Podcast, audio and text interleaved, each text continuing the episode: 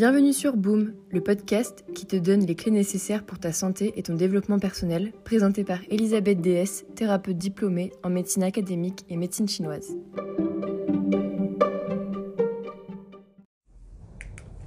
Bonjour à tous, je suis ravie de vous retrouver pour un nouvel épisode de podcast qui concerne la nouvelle lune en balance qui fait un peu écho au dernier podcast qui vous a beaucoup plu et vous m'avez demandé si je pouvais continuer à faire cette série-là, donc c'est avec grand plaisir. Euh, la nouvelle lune en balance aura lieu demain, donc mardi le 6 octobre. Au programme, recalibrer, négocier, nettoyer et harmoniser. L'énergie de la balance, elle sera particulièrement décuplée parce qu'il y a actuellement quatre planètes dans ce signe, Soleil, Mercure, Mars et la Lune. Donc, comme j'en avais déjà fait part dans le dernier podcast sur la saison de la balance, cette nouvelle lune va particulièrement venir appuyer sur le fait que les choses doivent se remettre à niveau et que l'univers est en train de tout mettre en place pour créer de la stabilité, aussi bien avec nous-mêmes qu'avec les autres. Durant cette nouvelle lune, il faudra faire particulièrement attention au people pleasing, qui est un terme anglais euh, pour le fait de vouloir plaire à tout le monde, mais c'est vraiment de manière un peu excessive de faire des choses qui vont plaire aux gens, même si c'est pas forcément avec nos propres valeurs.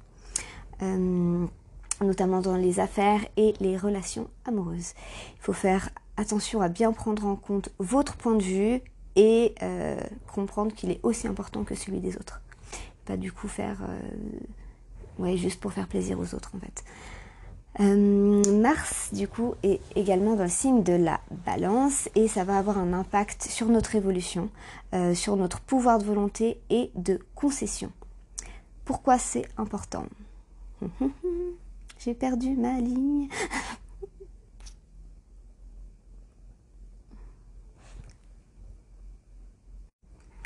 Bonjour à tous, je vous retrouve cette semaine pour un nouveau podcast concernant la nouvelle lune en balance qui aura lieu demain le 6 octobre. Au programme, recalibrer, négocier, nettoyer et harmoniser. J'enregistre du coup le podcast en même temps que je fais la IGTV. J'ai remarqué qu'on pouvait faire que 10 minutes, donc c'est fort non 15 minutes. C'est fort possible que ça coupe en IGTV. Si c'est le cas, vous aurez la fin euh, de cet épisode sur le podcast, donc qui est Boom Podcast ou Boom par Elisabeth DS. L'énergie de la balance, elle va être particulièrement décuplée parce qu'il y a quatre planètes en ce moment dans ce signe. Soleil, Mercure, Mars et la Lune sont tous les quatre dans le signe de la balance. Comme j'en avais déjà fait part dans le dernier podcast, cette nouvelle lune va particulièrement venir appuyer sur le fait que les choses doivent se remettre à niveau. L'univers est en train de tout mettre en place pour créer de la stabilité, aussi bien avec nous-mêmes qu'avec les autres.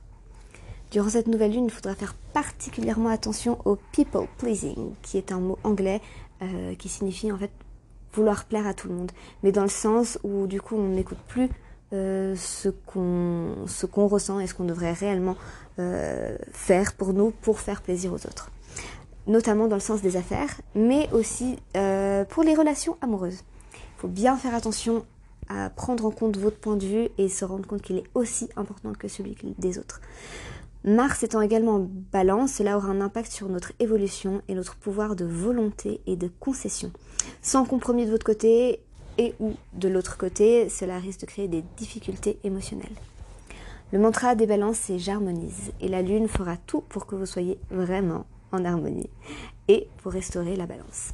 Peut-être qu'il s'agit d'une relation compliquée en ce moment, d'un projet professionnel qui ne se présente pas comme prévu, de négociations de couple ou au travail. En tout cas, il y a des tensions émotionnelles qui peuvent survenir si ce n'est pas bien discuté ou si justement on n'arrive pas à trouver euh, un terrain d'entente. Il peut y avoir également des leçons euh, ou des relations qui vont refaire surface si vous n'avez pas encore fait le travail nécessaire avant pour passer au-dessus. C'est le moment vraiment de travailler le relationnel à fond, de chercher la vérité et l'harmonie là où on se sent étouffé. C'est une lune pour laisser tomber les barrières et pour laisser tomber la peur. L'idée, c'est que la vie, elle est en train d'être recalibrée et que tout est mis en place pour que ça s'harmonise et c'est plutôt un excellent signe. C'est le moment de négocier ou de renégocier tout ce qui ne vous satisfait pas à 100%. Et la balance, c'est quelqu'un de très diplomate et social, donc c'est vraiment le moment pour renégocier ce qui ne va pas et que ça se passe relativement bien. vous pouvez prendre quelques instants pour vous poser quelques questions phares pour cette nouvelle lune. Donc par exemple, quelle est la chose juste à faire? Qu'est-ce que je pourrais mettre en place pour être plus juste ou pour être équitable Et qu'est-ce qui doit être mis sur la balance pour que cela devienne égal Donc à nouveau, essayez de, vous poser ces questions-là pour euh, le, relationnel ou, euh, ou pour le couple ou pour le travail, sachant que ce qu'il faut vraiment faire, c'est d'écrire. Donc à la limite, mettre pause, euh, prendre quelques instants pour écrire et reprendre le podcast. La nouvelle lune, c'est un synonyme de renouveau, euh, de recherche, de ce qui pourrait avancer. Et vraiment, il faut faire du coup le, focus sur les intentions. La nouvelle lune, c'est vraiment le moment où on va poser ses intentions. Et c'est pas la pleine lune comme on voit un peu sur internet, c'est pas le moment. Euh, donc voilà. quelles vont être vos intentions et qu'est-ce que vous allez mettre en place pour rechercher l'équilibre et la paix intérieure? La balance, c'est un signe d'air, donc c'est un signe très cérébral euh, qui requiert une régulation du mental. Ça va être le moment idéal pour faire de la méditation. Euh, si vous n'en faites pas régulièrement, c'est la saison pour commencer. Et si vous en faites, de temps en temps, essayez de vous lancer un défi de 10 minutes par jour jusqu'à la prochaine nouvelle lune, histoire de vraiment ancrer et de lâcher ce côté mental. Ça va être euh, le moment de poser des intentions sur les relations. Qu'est-ce que vous voulez exactement? Écrivez-le, prenez un carnet et notez ce que vous voulez, les relations avec vous-même et les relations avec les autres. C'est vraiment important de noter ça. Euh, entre aujourd'hui, donc on va dire 24 heures avant et 48 heures après, ça laisse quand même une, une marge assez large. Posez-vous également la question de comment vous sentir en équilibre avec votre propre existence et quelle est la destinée que vous voulez créer. Comme ça, ça laisse part à plusieurs intentions qui sont en accord avec la pleine lune, euh, avec la nouvelle lune, pardon, et euh, qui auront plus d'impact que si c'est des intentions plus larges. Mais vous pouvez aussi mettre d'autres intentions au niveau plus large de choses que vous voulez manifester dans votre vie. Dans la tradition des sorcières, cette lune, c'est une lune de sang, et je vais vous lire un petit passage.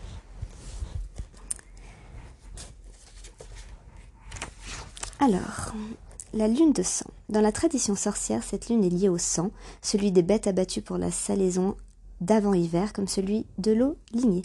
Nous entrons dans une période de préparation. La saison froide et les nuits obscures arrivent.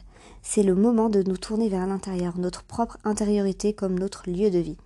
Préparons-nous un cocon pour accueillir notre présence pendant des mois, garnissons notre hôtel des éléments naturels encore présents, faisons sécher les dernières herbes. Cette lune des feuilles, du sang et des dernières récoltes annoncent le temps de la croissance spirituelle. Elle symbolise le foyer, la famille, et nous tourne définitivement vers notre intérieur et notre intériorité.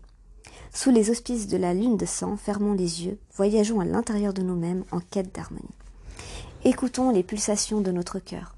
Sentons que ce sang qui coule en nous, c'est la vie.